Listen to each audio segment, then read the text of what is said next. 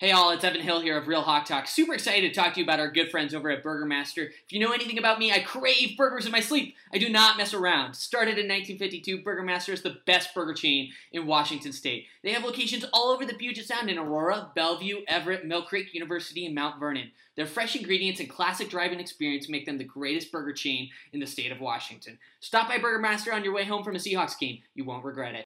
Hey everyone, it's Brian. The real estate market is crazy. Finding an agent you can trust isn't easy. Thankfully, the one thing I'm more certain of than Brian Schottenheimer calling a running play on second and long is that you can trust John Hurlbut and his team in Altitude Homes. I know John personally, and nobody does it better in Pierce, South King, and Thurston County. So head on over to altitude-re.com slash HB to get real estate help you need. That's altitude-re.com slash HB or give them a call at 253 222 2626. Again, that's 253 222 2626. Go Hawks! Hey all, Evan Hill here of Real Hawk Talk. Super excited to talk to you guys about our good friend Blake Johnson of ManifestFit.com.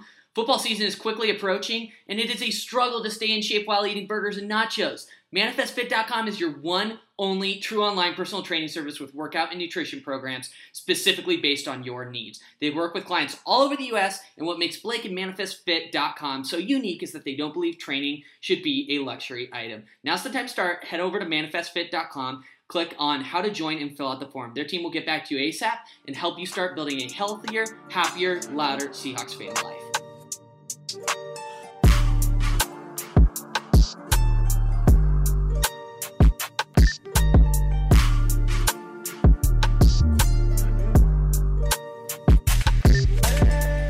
Everybody, and welcome to the 144th episode of Real Hawk Talk. This is Brian Nemhauser, at Hawk Blogger on Twitter, and we've got a show tonight where we will talk about the topic that just will not go away, um, uh, despite the fact that we all wish it would.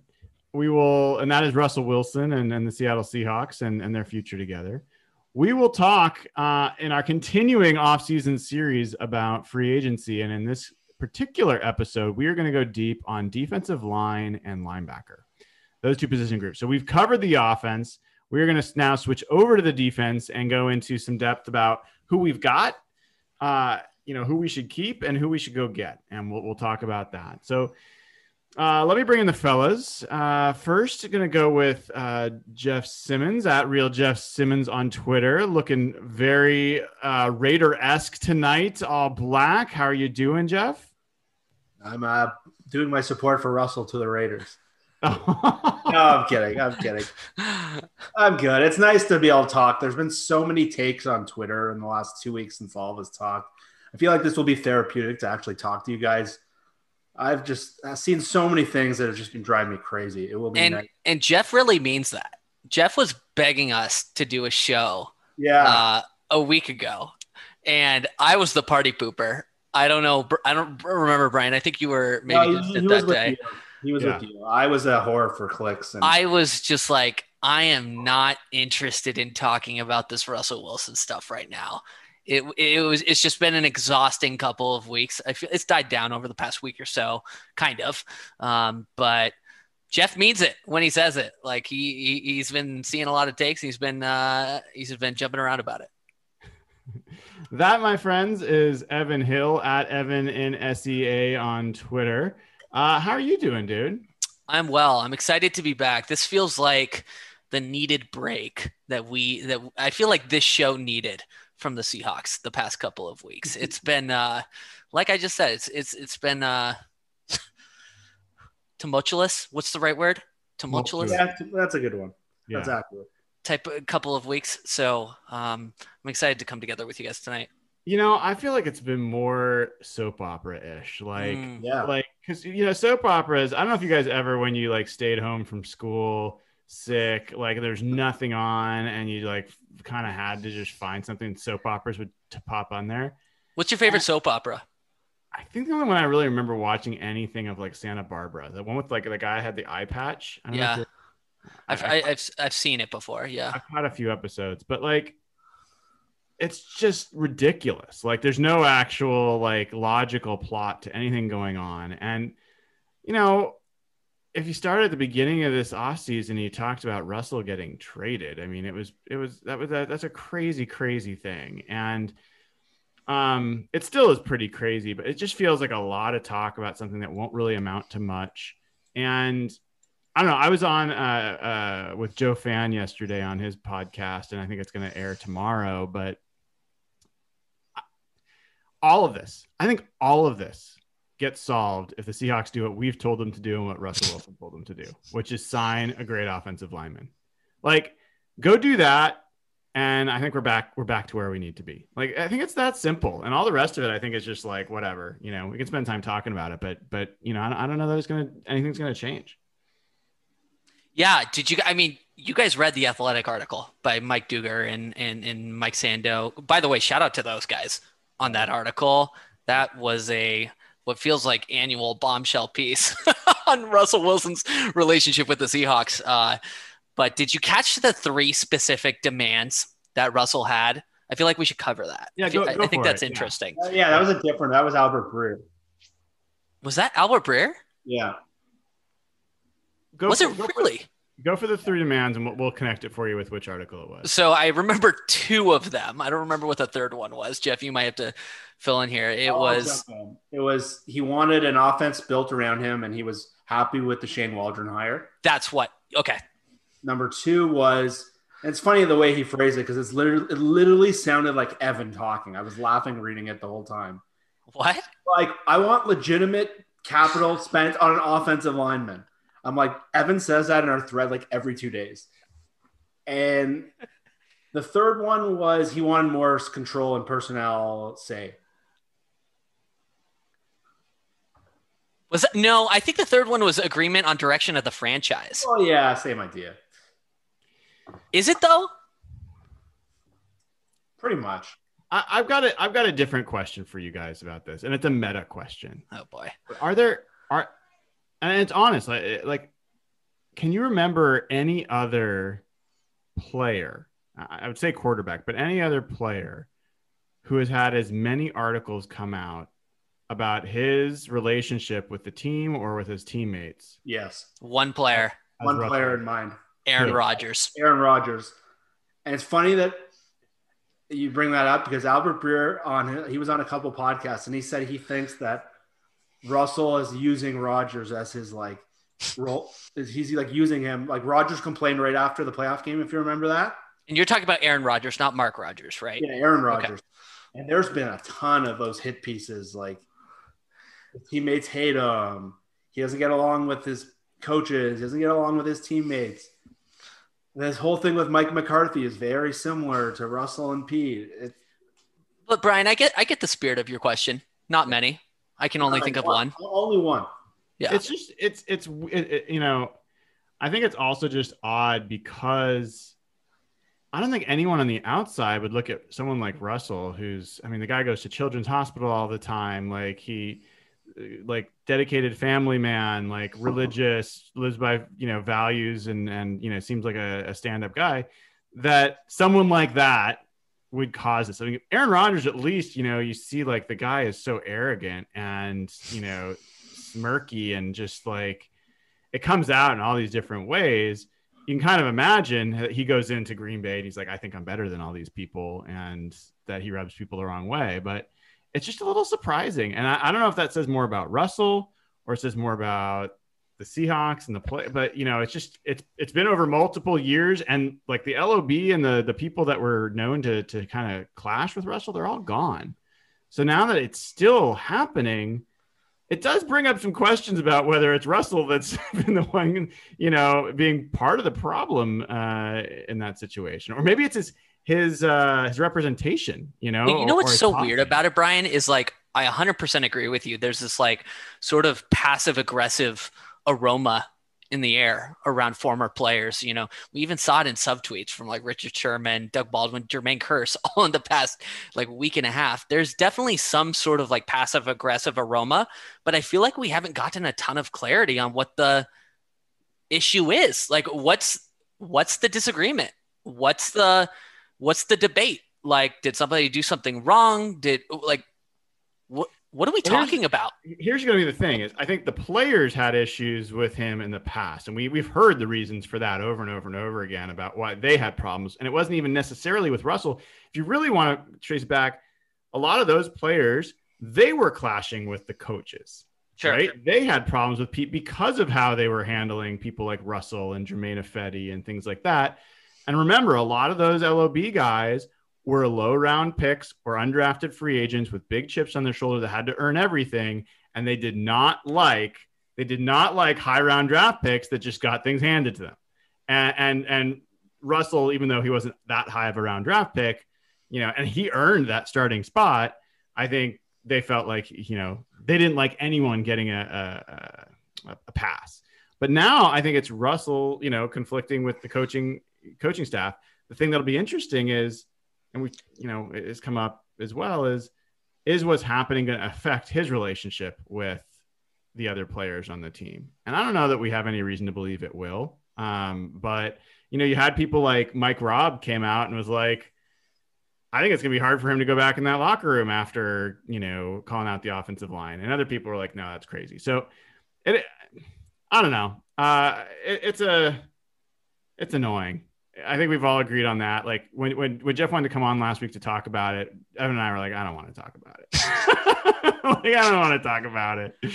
You know, until something happens, I don't want to talk about it. But um, Nathan Ernst joins us uh, uh, at Nathan E11. Look at that beard. I know, dude. It's coming in. That is a Santa in. Claus beard. Oh my! God. That's a. to be clear, that's a compliment.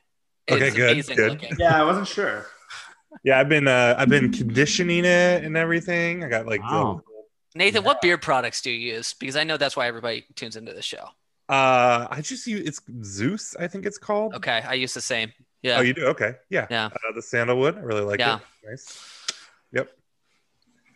cool. I don't know why I asked that I'm- question. I was just gonna let that linger for a while, see where you guys are gonna take it.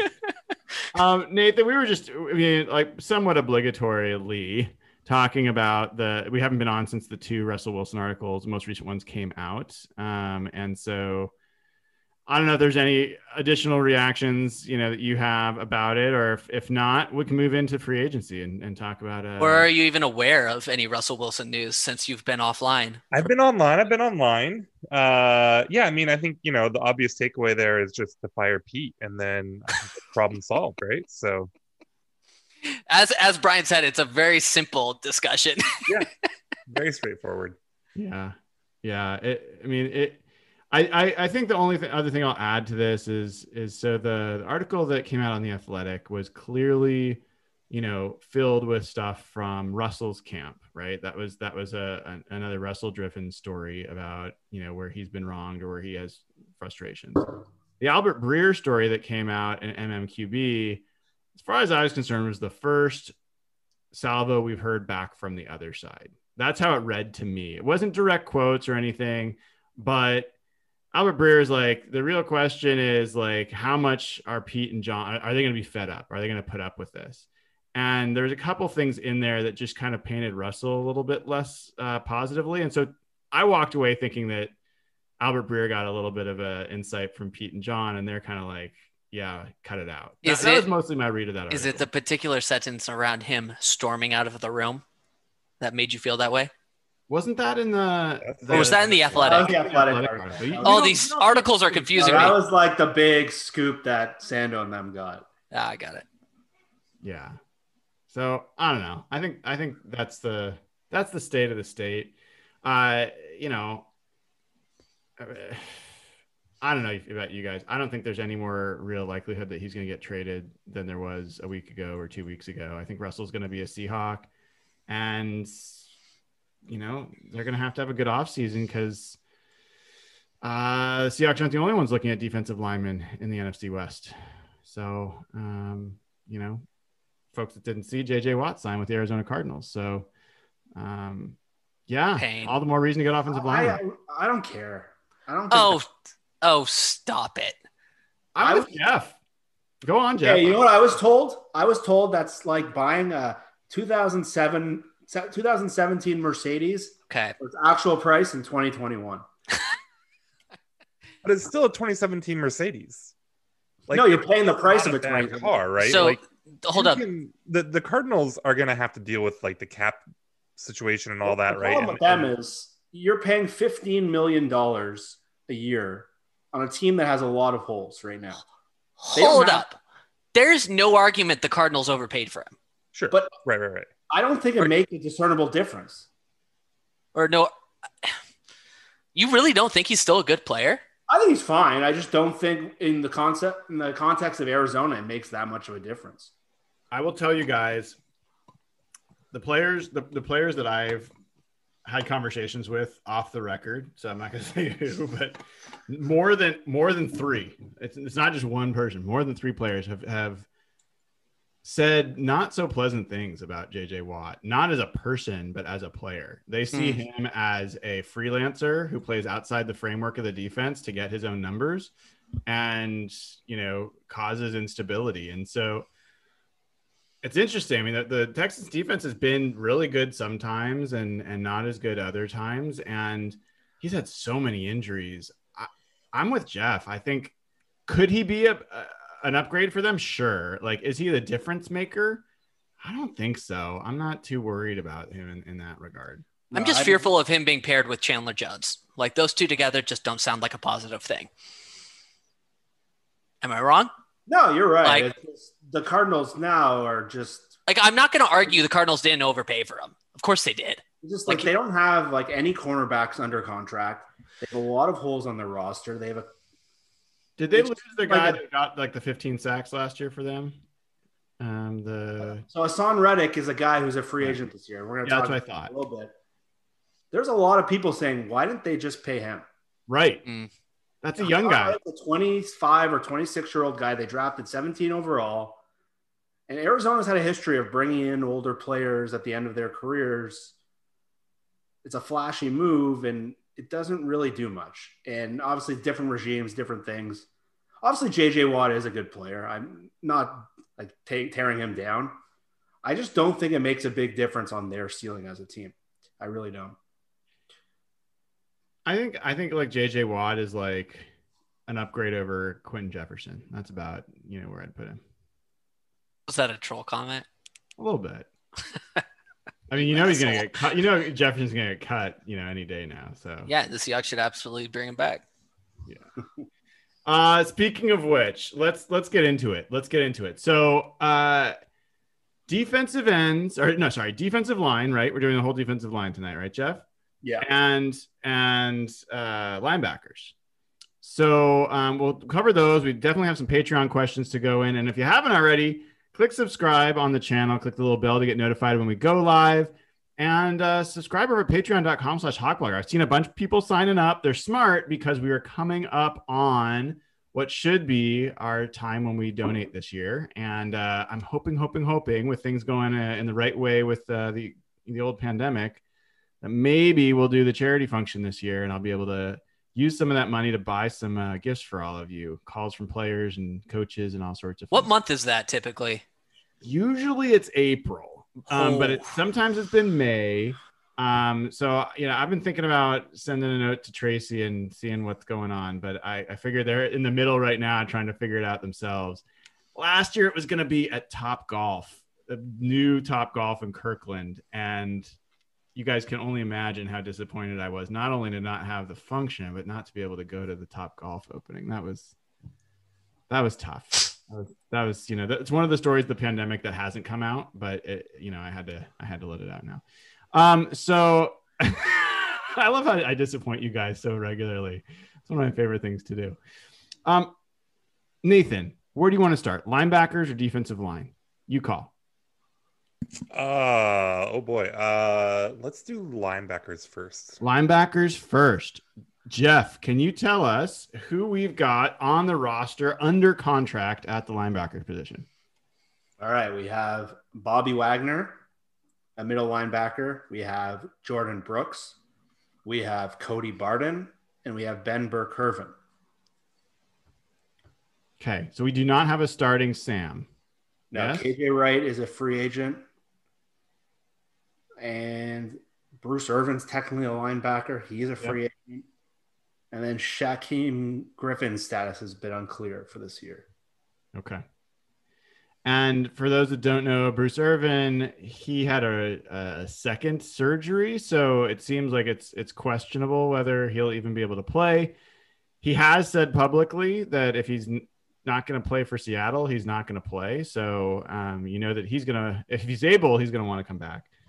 Um, let's first start by um, talking about the guys that are free agents. Um, Nathan, of those guys that that Jeff mentioned, are there any on a scale of one to five, five being you have to sign them? Are there any of those guys that are over a four for you? That would be KJ Wright, Shaquem Griffin, Bruce Irvin, and uh, who's the other one I'm missing? I think that's it. That's it. Yeah.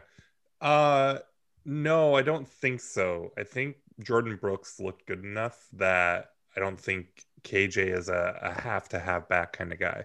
Um, he's probably still like a three, uh, just because he's uh, you know continued to play really well, but I, I, he's not a have to have.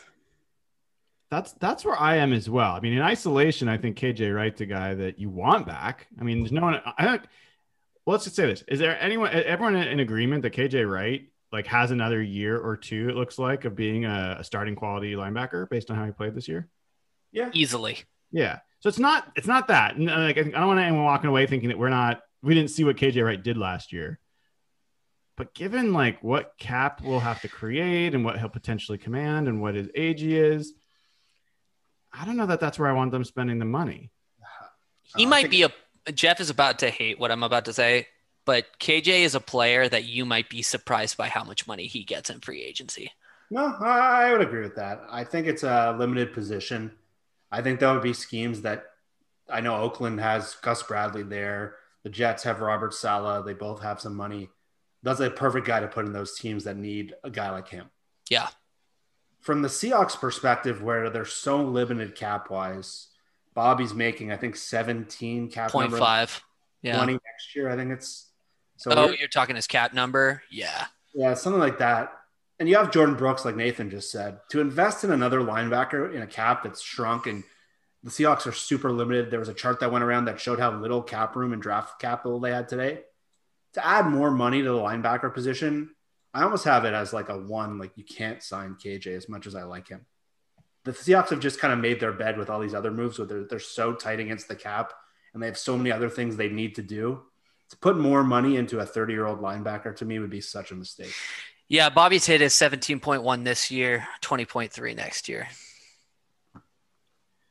So, and then, I mean, Bruce Irvin or um, Shaquem, I mean, would you bring back Bruce at like a reasonable price though?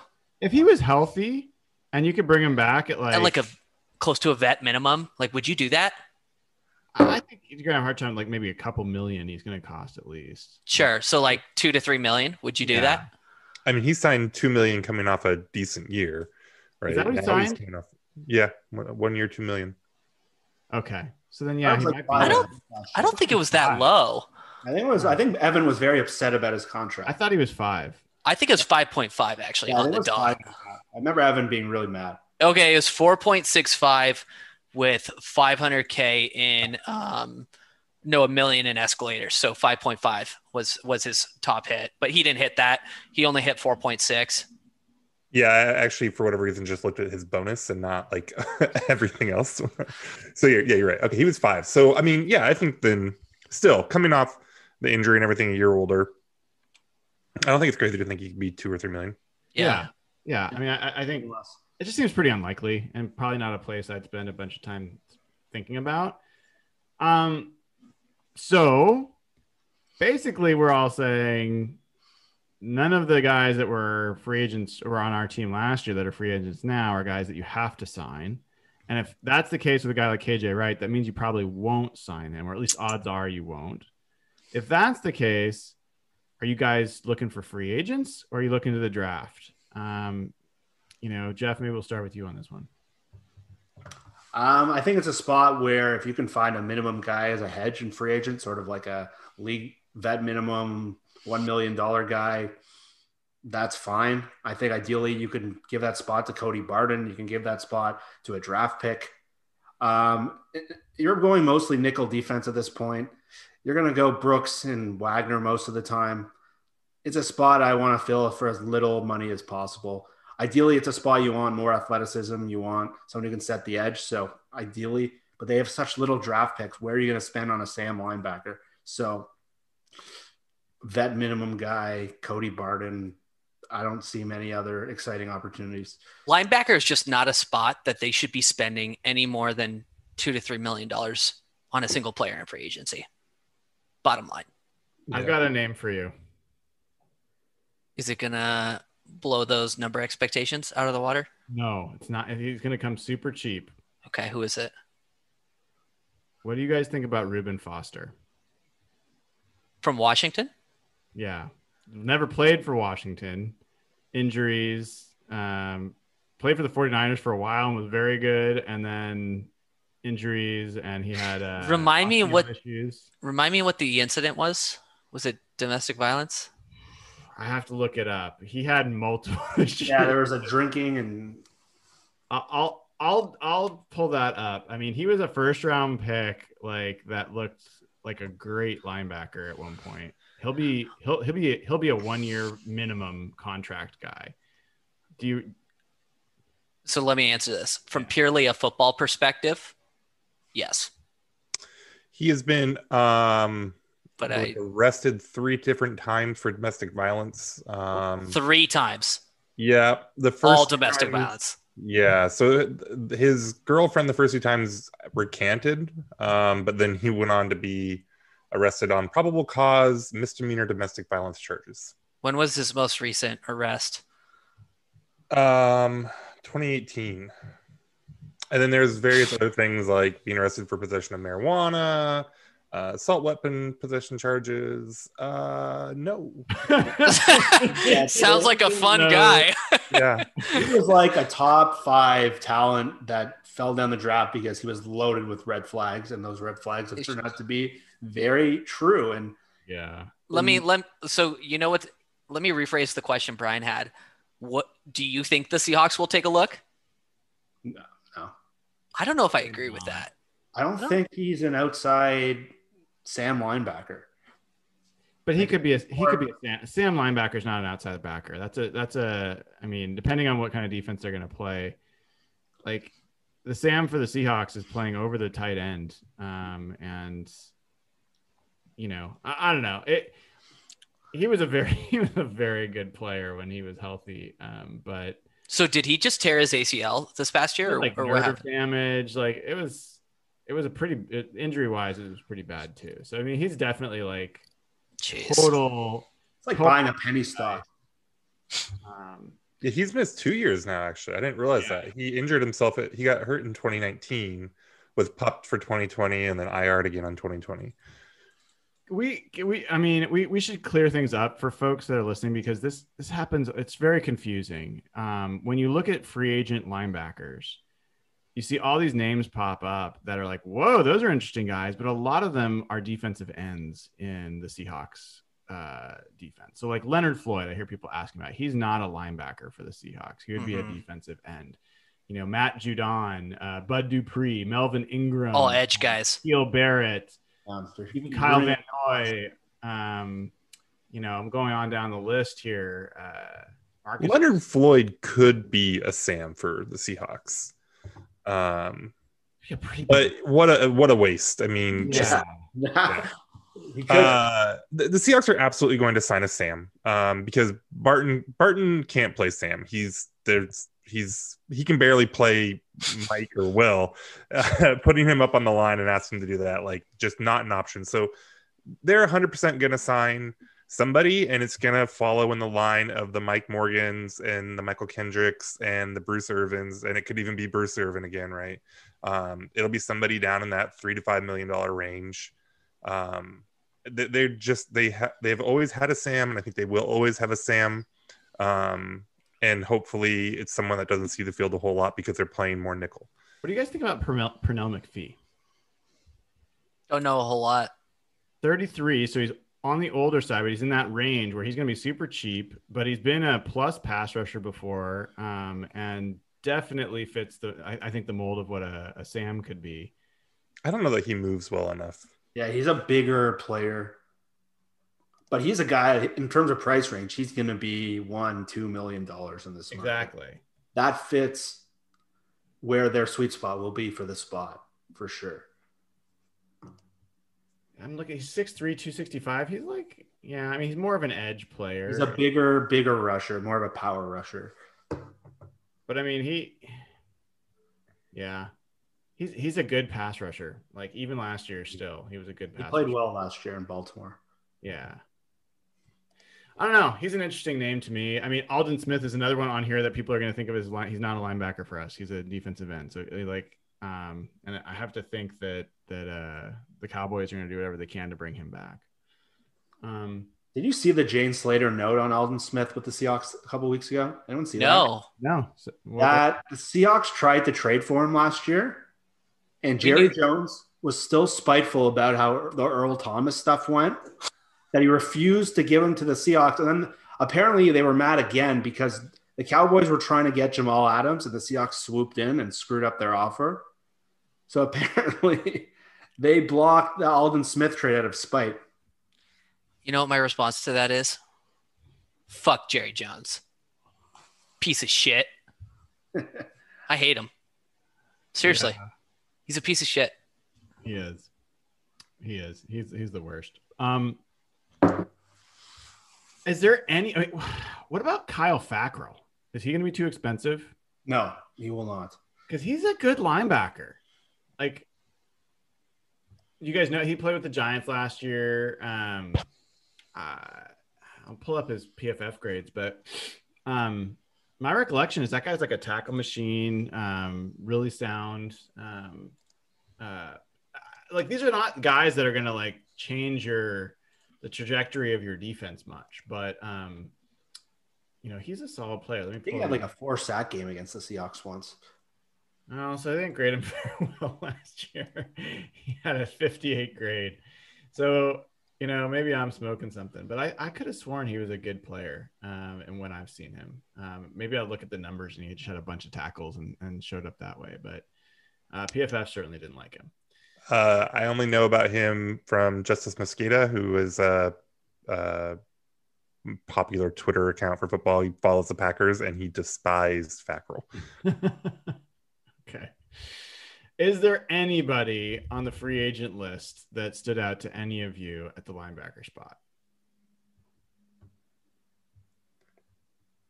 For me, no, just because like there's there's just not much need here from the CX perspective. So like even the better names on here or kind of the interesting names on here, like I don't get too excited about it just because I think you're pretty set with Wagner and Brooks. I think if you're gonna do if you're gonna go do anything splashier, you should be trying to get KJ to come back, right? And then so it's really just about uh, who is the random Sam that they're going to sign for something as close to the vet vetman as possible. And, you know, it's hard to get excited about really any of those names. So, Yeah, I'm going on down the list. I mean, It's there's Malcolm Smith.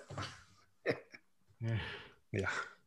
This is why I picked linebackers first, though, because I figured it would be a quick, a quick conversation, and then we It can just- get to the meaty stuff. Yeah, like all things being equal, sure, KJ would be a great guy to be bringing back, but they have what four million dollars of cap room right now before they open up stuff, and they got to sign an offensive lineman to please Russell. They need a tight end.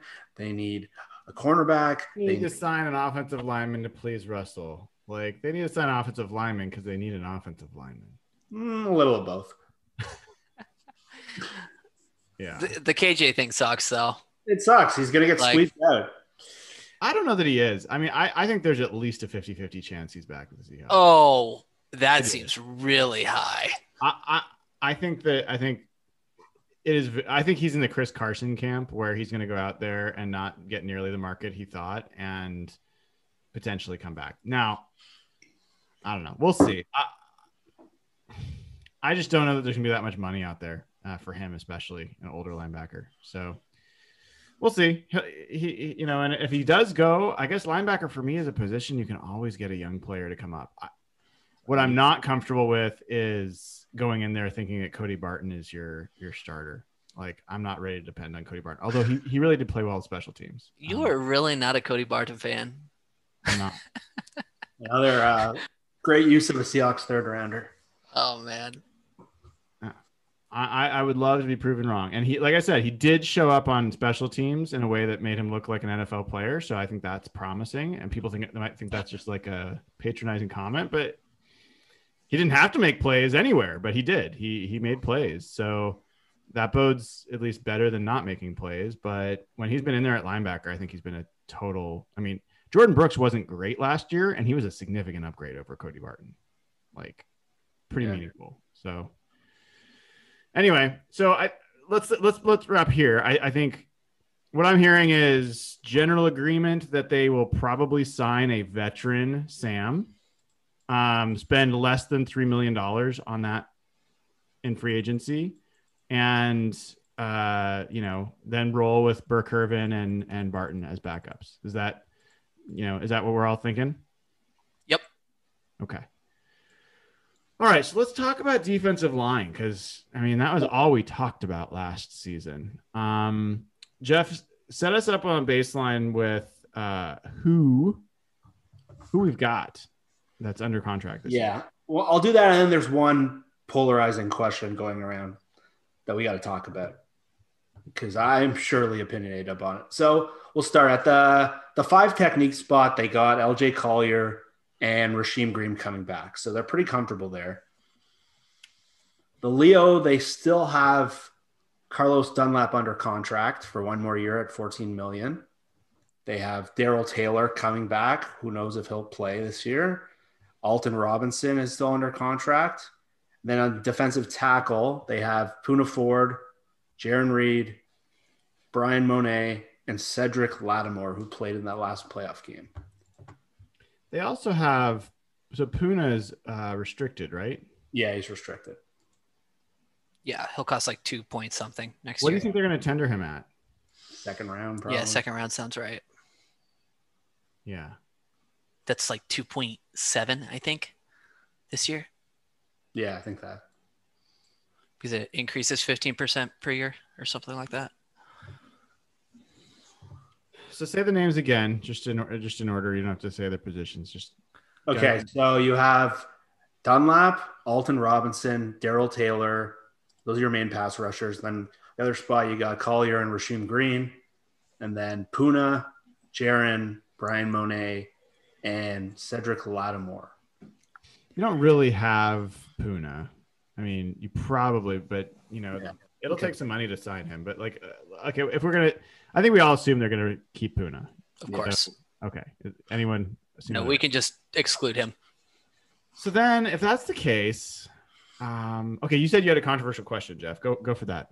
Well, the big question surrounding the Seahawks, and I know I saw Evan talk about this the other day, and I've oh, I hope I know what you're about to say. I got into it with Brady Henderson about this, and there's a lot of talk about Carlos Dunlap right now. His contract, he's due 14 million. He's got zero guaranteed money after they read his contract left.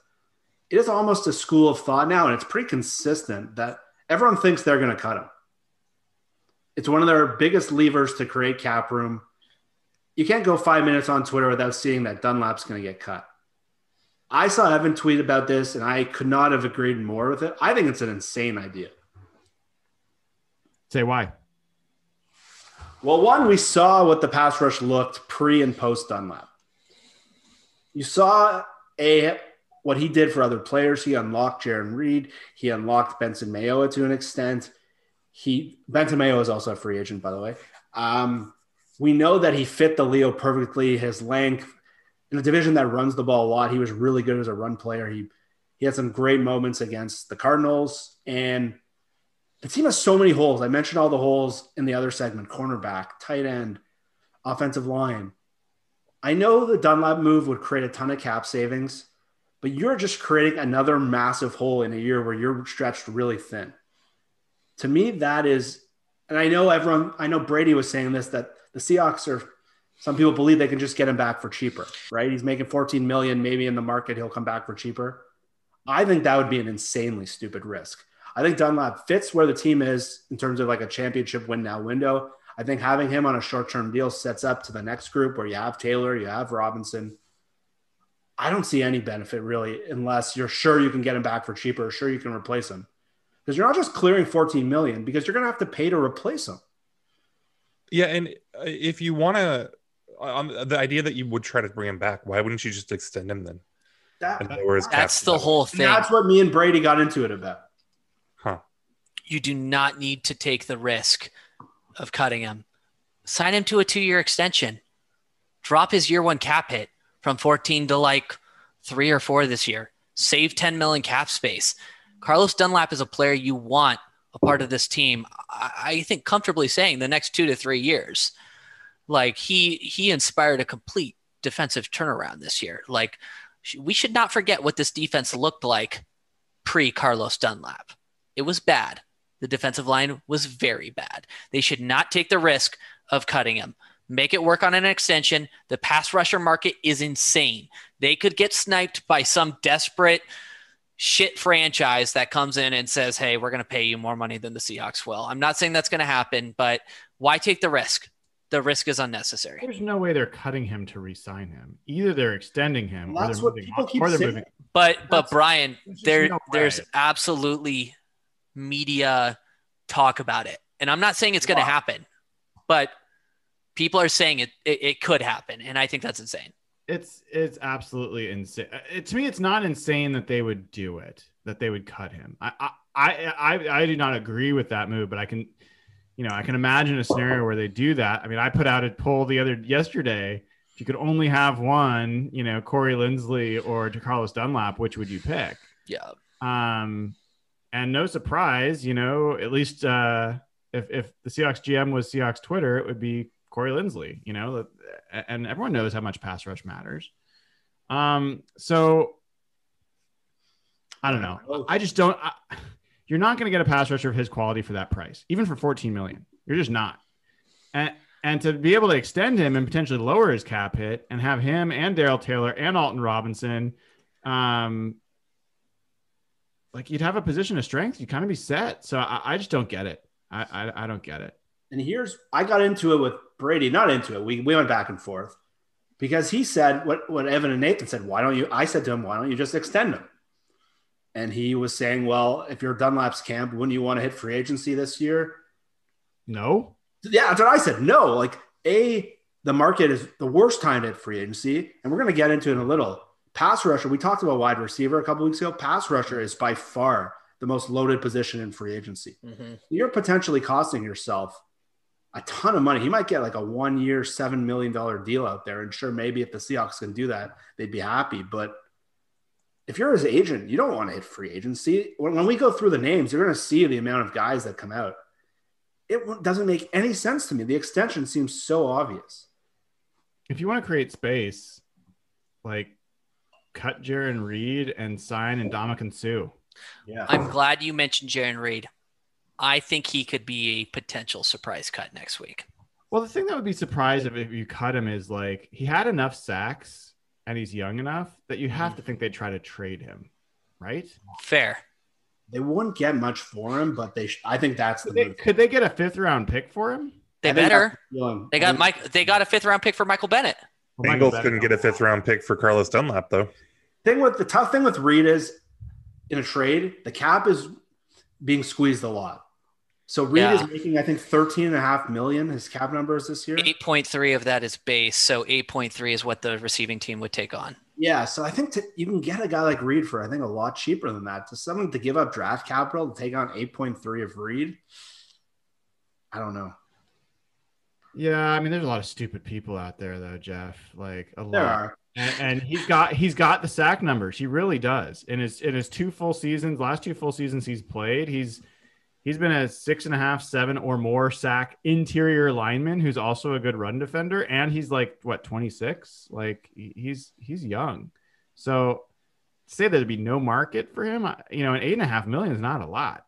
Um, for, for normally no. This year it might be. Yeah. So I don't know. I, I think in any event, the point I think the point we're making is you can create cap space other ways, and um, Dunlap would be a weird one It would be a weird one. So, Nathan, you were going to say something. I think I cut you off. What, what were you, what were you going to say? Oh, I don't remember anymore. That's, Oh, I that's, think, I uh, think all I was gonna say is so if you trade him, you save eight million, right? Is If you trade out. uh, Jarran Reed, right, no. If you trade Jarran Reed, yes, I can't do math. because the other team would would take I- the eight. So I you can't do math. eight. Yes, you're right. So you have so like you know you're saying well then just sign Ndamukong Suh. Well, Suh signed for eight million bucks last year, and so like if you do so, you, you have to now find a way cost. to re- yeah replace him for less than eight million bucks, and I don't know if you're really going to do that. fair enough. I don't know that Suh's going to get eight million again at, at 34, but but who knows? Maybe he wouldn't play for less. Um, yeah, I, mean there there are some other names out. There. I don't know what Corey Peters like health is going to be uh, coming off his injury, but he's another old interior lineman who's super good for you know like not super good, but he's at least a totally competent player in- inside. So I have a dream free agent Oh God, that the Seahawks should bring in on the defensive line. yes. I, and I feel absolutely passionate about this. Okay. The Seahawks should ask Nathan, why are you laughing already? I just have a feeling that this is I know where this is going, and it's the most baffling thing if it is. But go ahead, finish your thought. the finish. Seahawks absolutely need to buy low on Jadeveon Clowney and bring him back. Oh, sure. He had zero sacks last year, played eight games, was a complete tragedy with the Titans. His price is bottom of the barrel right now. His price is so low right now. His value is so low right now. He you I think you could get him at a price that makes it worth it to bring him in. I mean, would you do a 2-year uh 10 million, 11 million, 12 million dollar deal with him? Six, five, six million dollars a year. I, I know I'm throwing numbers out there. Sign that. You, you are forgetting this guy held. He just out signed a one year 14.5, Brian, and completely shat the bed. His Yeah. his value is zero. His value might- is zero. You might have the APY right, but like he's not signing a two-year deal at that. Okay, so maybe a one year deal. I think Right. he's, gonna- he's a perfect. Okay, candidate. so would you take him on a one year deal at five to six million? yes, Yeah, Absolutely. I think there's That's no way he's under eight million. No way. I don't know, dude. I don't know. He zero sacks in eight games. So you want me to go through this list of defensive ends? Yes. Yep. Because defensive end, I mentioned, is by far. Got to start with Branden Jackson and Cassius Marsh. Oh God! If they sign Branden Jackson, I'm never coming on this podcast again. Okay, so I mentioned edge is by far the strength of the free agent class, which is why, again, I reiterate Dunlap hitting free agency makes no sense. So you have Shaq Barrett, Matt Judon, Yannick Ngakoue, who we were talking about, like giving up like a first and a second last year for. He's available. Bud Dupree, who's going to be like a $15 million player. Carl Lawson, who's coming from the Bengals. Trey Hendrickson, I think, had 13 sacks this year. Leonard Floyd, we saw what he did to the Seahawks.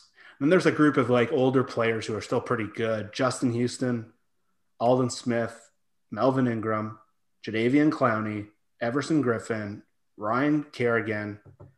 And then there's some younger players as well. There's Romeo Okwara, who's the brother of the guy Derek was dying to draft last year. He had a good year. Denico Autry's been good for the Colts. Uh, Kerry Hyder had a really good year with the Niners last year. Hmm. I, Harry Hyder's he's gonna get paid. That guy was good. Like, there's like 20 defensive ends out there. I, I mean, you keep going. I mean, there's Taco Charlton. I mean, it- like you're, you're talking about some of the top levels. There's uh, Taco Charlton, there's Vic Beasley. Uh, there's um, uh, oh, Benson where's- Mayowa. Hass- Haason Reddick, we just talked about. Um, yeah, Benson Mayowa. Um, Did you guys say Melvin Ingram or no? Yeah. So, Okay. This is a buyer's market. Other than those top guys, the top four or five will get paid huge, and then after that, Takk McKinley, Derek Wolfe, Sheldon Rankins is still an interesting name for yeah, me. he's more D, D tackle, Um, unless D tackles. Barkevious Mingo, Dion Jordan. Everson Griffen's an interesting name. Like again, if you're going like if you're talking about the Bruce Irvin level, cheap cheapo like defensive end veteran. I mean, he could be a five million dollar player for sure, um, or less. Trent Murphy's an interesting name still. Ryan Yes. Kerrigan, I think you said. Um, yeah. Carl Lawson. Yeah, Carl Lawson's going to do really well. You think? Yeah. Yeah, he's he's one of the because he's like 25, But What do they need? What do they need? Not much, honestly. They have if Darrell Taylor can actually play, they sort of need a speed rusher. I mean, they have Alton who can kind of do that, right? Um, Yeah. You know, hopefully they keep Dunlap. I think cutting him would be a mistake. Um, and then you see what you you know get out of Taylor. Maybe you can bring Mayowa back for cheap. I mean, it, it's kind of. I, I think you you hang back and and see if anyone drops that you can pounce on. Like maybe it's a Clowney or one of these other older guys, or you know just somebody falls through the crack and it's a, a tight year with the cap, and so you can get you know somebody. But it, there's not a to me unless you cut Dunlap. There's there's not a super strong need here. No. Well, let me. So I, I came out really against the Dunlap cut thing. That, that made no sense to me. Um, would you take for the same money or less Ryan Kerrigan over Carlos Dunlap? For less, I would sure. Right. Like if you could get Kerrigan for eight or nine million, would you Old take Kerrigan? No, no, I wouldn't. He's 33. I would not.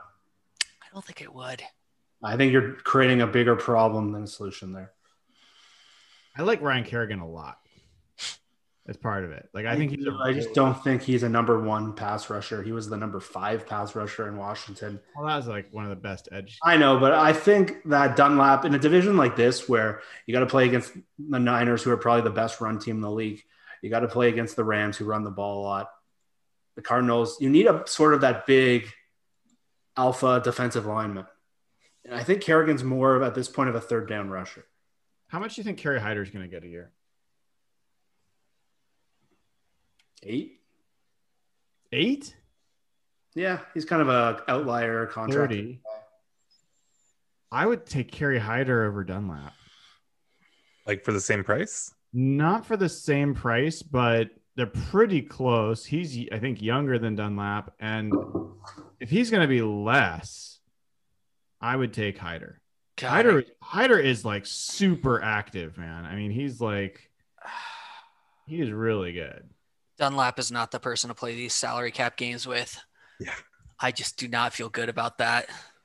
And the thing is, you know he fits. Right. Like, that that's just they have so many needs right now and if you turn their defensive line into a weakness on top of all the other things they got they're going to lose kj probably they're going to lose Shaq griffin probably How much is Melvin Ingram going to get paid? see that's a guy that's 32 years old. Low The teens. is that A lot of injury issues. oh no he's his body's breaking down he's not going to get in the teens And, and the problem here too is that Dunlap's a different player than than Hyder and what I'm Kerrigan saying. and Ingram, right? Like he's a bigger dude. He he kind of you know anchors your line in a different way. Like so you know even like you know the guy that's probably at the top here, like Matt Judon, is a, a different type of player from Dunlap. Which isn't to say that you wouldn't be upgrading with Judon, right? But I think that you would still need to because now you're you're pretty light then at that point, right? With Judon and Robinson and Taylor, like there's not a ton of beef there. Uh, and I don't know how much, how really important that is in the end, but I think that's probably something that Pete cares about. Um, so I don't know. How much is Leonard Floyd going to get? I was muted. Oh, big money. he's, Big money. He had t- he had 11 sacks last year. yeah, he's a top 10 pick that hit. He like high teens. i can see him going back to brandon staley But he's Like- another one. He's 240 pounds. Yeah, I don't think he's a great fit for our system either. Yeah. Um, so yeah, I don't know. Like, I mean, the default is you stay with what you got, and I think it's good. But if they don't extend, like, I'll put it this way: if they don't extend Dunlap to create space to sign players that they do need, hmm then I would rather them like if the question is Dunlap one versus one versus some of these guys that we're talking about, you know, for then it's a harder decision. If it's Dunlap versus Kerrigan and you know, who else can you get for four or five million if that's the, the gap in, in salary or six million? That the could be. problem is like there's some physics here that that are that is challenging, right? Because you if if you're gonna sign Linsley, like he's probably gonna sign in the first day or two of free agency, right? And so you have to cut Dunlap, then sign Linsley, and then hope that the guy you like is there in a week and suddenly, you know, you know, out, out in the rain, right? So like you could cut Dun like the the the hypothetical of Dunlap or Linsley and whatever guy you think is going to fall through the cracks is, you know, easier to answer than actually doing it in practice and yeah. seeing. You don't know, right? You don't know who's going to end up there. You don't, but I mean, and you don't have to cut the guy until you have the guy to sign. So that's not how the, the order of operations works. Generally, you cut to create cap space when you've got a guy that you're ready to sign. So I don't think they have to take that major risk, but I think it's a one for one Linsley for Dunlap salary wise. I don't think Linsley's going to get over 14 million a year um, at center. if he, uh, get- Evan, you'd know this. If Linsley gets a huge deal, like is his first year cap hit going to be massive? No, it's going to be super low. And that's why I don't get why can't you fit in both?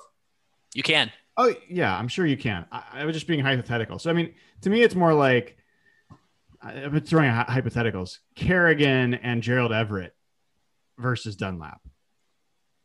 Like,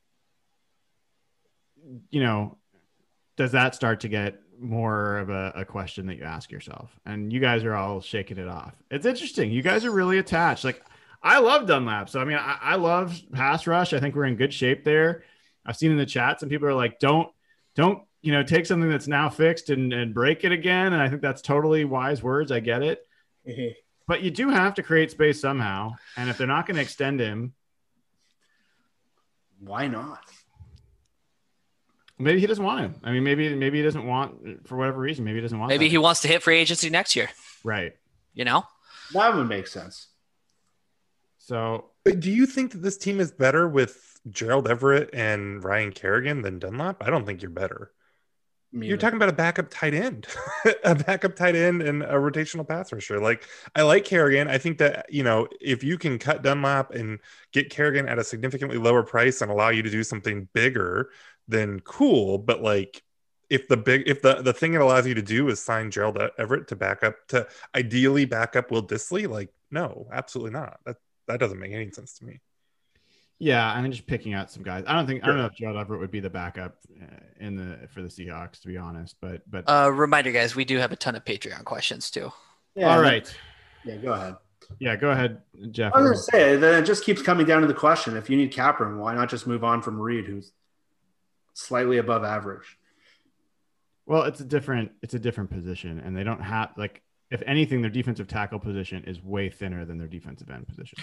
It's just this whole conversation is frustrating because the answer is so simple. Like they just need to get deals done, extensions done with some of their core players. We don't know the answer as to why these deals aren't done yet. Maybe these players are holding out for a better cap, you know, salary cap floor next year. Um, it could be cash flow, financial, you know, reasons on on the organizational side, but the the easy way to open up cap space here is to extend some of their core players. That, that we should be super clear about that. Uh, agreed, and and we'll get to Patreon questions here in a second. I would just say, I think we're all on board with extending Dunlap. Like, Yeah. that can happen. That just makes sense. Um, I don't think we've answered how they address defensive tackle. They can't just come back next year with Poona Ford, Jarran Reed, and Cedric Lattimore. Like that's Mone. Would you bring Al Woods back? No, Really? Like 35 years old. Yeah, but those guys can play that position, man. Till old. Like you need someone who can get into the backfield. as Brian says, be fat and plug a hole. Bryan Mone is Al Woods though, and he costs league minimum. But that's what I'm saying. Al Woods isn't going to cost much. Yeah, but Like- why do you need Al Woods? You already have Bryan Mone. You need someone who can sort You of. can never have enough fat defensive tackles. Hmm, you might. but like you know it, they can add a Al Woods or whatever right? I mean that's fine. But I, I mean if you roll it back and your core you know interior group is reed mone and uh poona i'm totally fine with that. Like i don't see this as a spot that they need to upgrade at or anything. I am curious what a guy like Jurrell Casey, Kawann Short, Yeah, you know, what those guys will make because Eric Wolfe. Because well, he's not the same in this case. He's more of an end, but but yeah, Sheldon Rankins, like if it's trading, like cutting Reed or trading Reed and getting a draft pick, and then it's signing one of those guys at a similar price, I would do that. Yeah, I think Reed is an obvious place to open up salary, like way better place than Dunlap, right? But just in terms of you know talent there, right? If if that's the group again in 2021, I don't have any concerns about it, right? Other than whatever missed opportunity, right? The opportunity cost of keeping Reed. So uh, what I'm hearing, and you guys tell me if you see differently, is extend Dunlap. That's basically the move on defensive end. Um, not I don't I mean we're not talking about really signing anyone else, maybe some vet guy at some cheap price. Um, defensive tackle sounds like most of you are comfortable standing pat with what we've got, but if it's possible to move Reed for for something that makes sense um, in favor of that, we're like pretty much in agreement on on this position, which we we were all last year too. And I don't know, I'm kind of opt- I'm kind of bullish on that group. I'd like to see the defensive tackle group take a step forward in talent, but um, well, there's like some real optimism about improvement from some of those young guys, right? Like yeah. They didn't have Darrell Taylor last year. Like even LJ Collier had a decent year. wasn't great. I'm not saying he's going to be some superstar, but like, is it out of the realm of possibilities that he's going to be better next year? I don't think so. Like, could he could he be better next year than he was last year? And he had, you know, 20, 25 pressures, whatever it was. Um, I thought he started to show some progress. So, um, okay, let's take some Patreon questions. Uh, Evan, do you have those in front of you? Yeah, we got a ton. So, um, I'm debating or not whether or not I want to ask the first question that came up. Um, Nathan, should the Seahawks trade Bobby Wagner, and what do you think is a realistic return on that? I've been saying this for years that they should trade Bobby Wagner. Literally, like, don't you think it's flipped to where they, they, the what they get back would not Oh, be probably missed the boat on. I think Nathan was right. I probably, yeah, but he is still expensive enough that if you can trade him, I mean, I, don't think that's where you necessarily look to like open up space or anything, but um, you know, I think you're going to definitely get more back for Bobby than you would for Jarran Reed or something like that. So, yeah, I mean, I think that's starting to kind of cross the the risk or the the the value there. The value isn't there like it was, you know, a year or two ago when you could legitimately think about getting a first round pick. Um, but yeah, I don't think that's a bad idea. I mean, Bobby probably doesn't have a lot of years left, uh, and I know that I said that like two or three years ago, but like we're up against it now. Like I don't know how long he's going to be a high level player. So It's going to be the year 2027, and Nathan's going to be like, it's time to trade Bobby Wagner. His peak return, peak value. man, if he's still here in 2027, that'd be awesome. Like that's great. oh man. Um. The idea hurt at the time, but I think Nathan was absolutely right about that.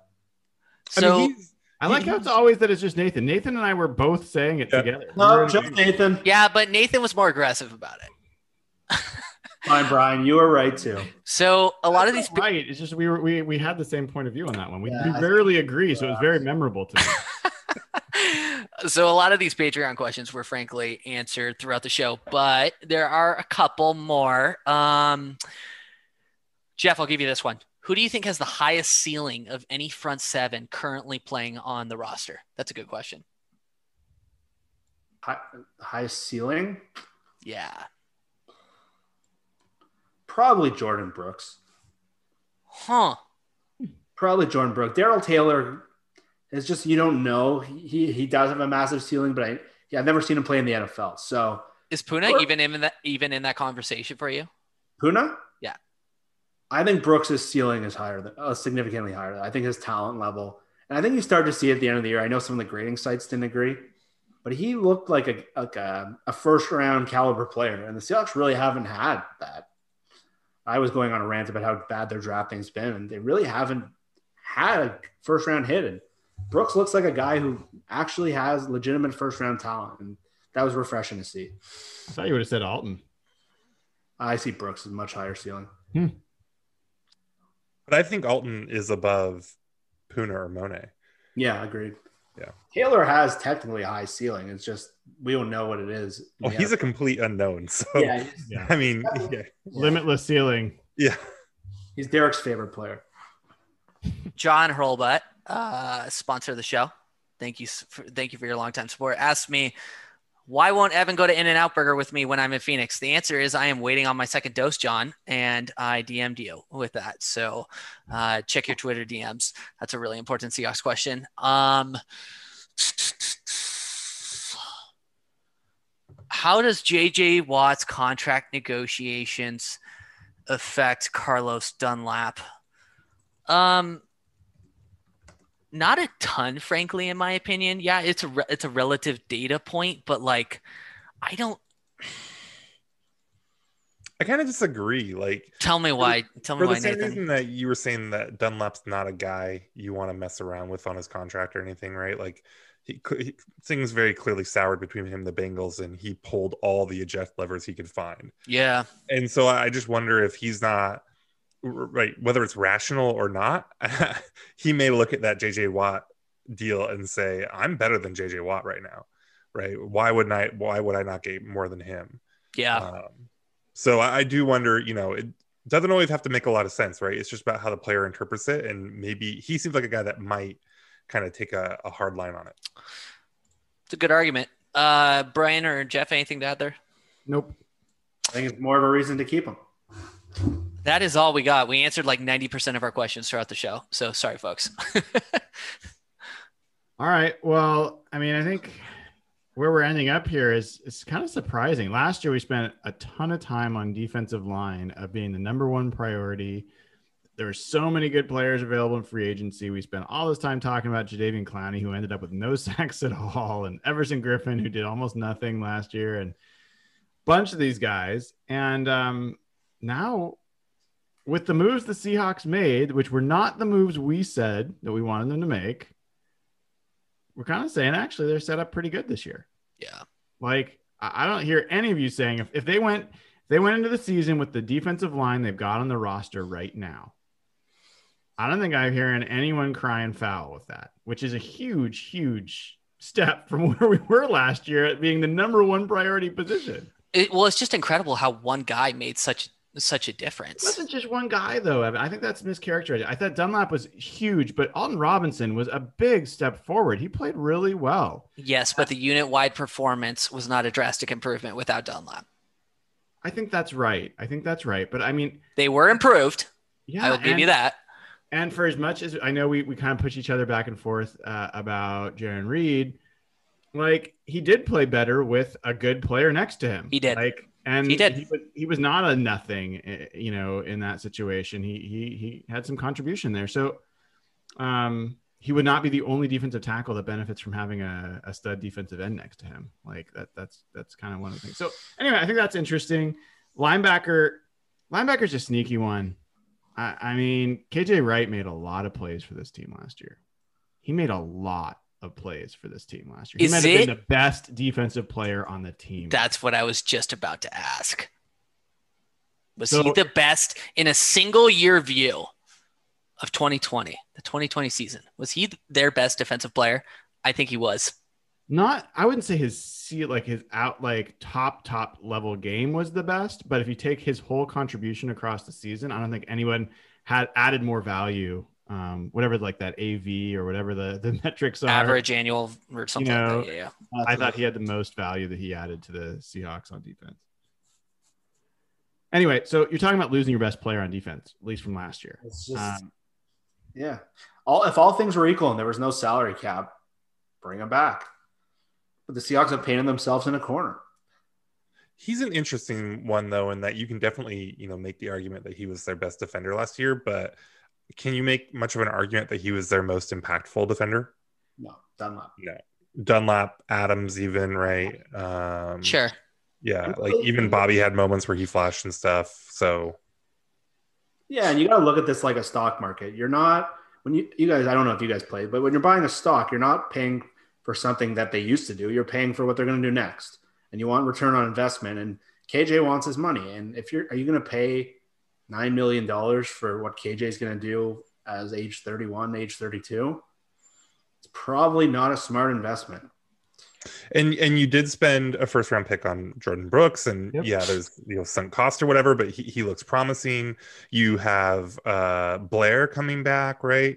Uh Amadi played Huge well enough. return for Blair. So excited about it. Yeah, yeah. So excited, so excited. Uh, but so and you know, maybe there's more you can do with Adams and get a little bit more creative with him if you have Blair back. Uh, and again, Amadi I thought played well. So like if you're just I, I just don't know that like even though he was maybe their their best defender, like I I don't know that he is going to leave a huge gap or is Well, that's the that's the thing, I, and we don't have to have that whole conversation over again. I just think it's interesting when we're netting out on this, like Mhm. letting the best defensive player walk. We're all pretty much in agreement on that on the price. That's a big deal. Keep the defensive line. You know, sign a a vet at, at linebacker, um, and then see what you get with Burr-Kirven and, and Cody Barton behind them and see if they can rise up. And maybe you get an undrafted free agent thing with linebacker is young players can have an impact right away. Jordyn Brooks had an impact right away. Bobby Wagner as a rookie, KJ Wright as a rookie had impacts right away. So, but you are gambling. You are gambling. So, you know, it's it's an interesting thing. And what it means is where they're gonna have to upgrade and be a better team than they were last year is two things. Other positions, which we're we're not talking about today, or the young players are going to have to take steps forward. Like, you know, you need Alton Robinson to not be a five sack guy, but to be an eight, nine sack guy. You need Darrell Taylor to be not a zero game, zero sack guy, but someone who can actually make a difference. You know, you need Poona Ford to be the guy that he was the last part of the season instead of the guy he was for the beginning of the season. So, um, yeah, it's, it's just, it, it'll be interesting. And, and gosh, if Cody Barton could step up and be a legitimate starter, then you're, you're, you're talking about something. So, It's all part of that they're paying Bobby so much money because they're paying Bobby what 17 million by far the highest paid linebacker in the league other than that one outlier contract. This is the da- this is the lingering damage of that. Yeah. Yeah. So that is uh that is the the episode tonight, folks. Uh defensive end or defensive line, I should say, uh linebacker and a little bit of Russell Wilson talk. Uh, if you haven't already, sign up over at patreon.com slash hawkblogger. Get in right now to the Slack channel. Uh, a lot of great active conversations going on. I saw people popping up today with, you know, Gabe Jackson and other folks being coming available. Everyone's talking about what's going on free agency. Uh, and you'll get your questions asked and answered on the show. Um, and then subscribe, click subscribe, click the little bell, give us a like if you haven't already, please. Uh, that helps get the show to more people. And uh, we will be back. Is it next week, Evan? Yeah, because Who's that? free agency starts on March 17th. Yeah, so we'll be back next week to talk about cornerbacks and safeties. Is that right, Mr. Simmons? Yep, Dana will be back to talk about her favorite position, cornerback and safeties. And Evan's right. So there's one more. We have Wednesday is the last free agency show, and the Wednesday after that is when free agency opens. So, I'm really looking forward to next week's show, uh, mainly because Dana will be there, uh, but also because cornerback and safety, there's to be some interesting conversation. Jamal Adams, you know, eh, not a straight answer on that guy among this group. And cornerback, there's some really cool choices there. I'm really looking forward to hearing what everyone thinks the team should do. I certainly have my point of view ready to go there. So, uh, thank you guys all for tuning in. Have a great night. And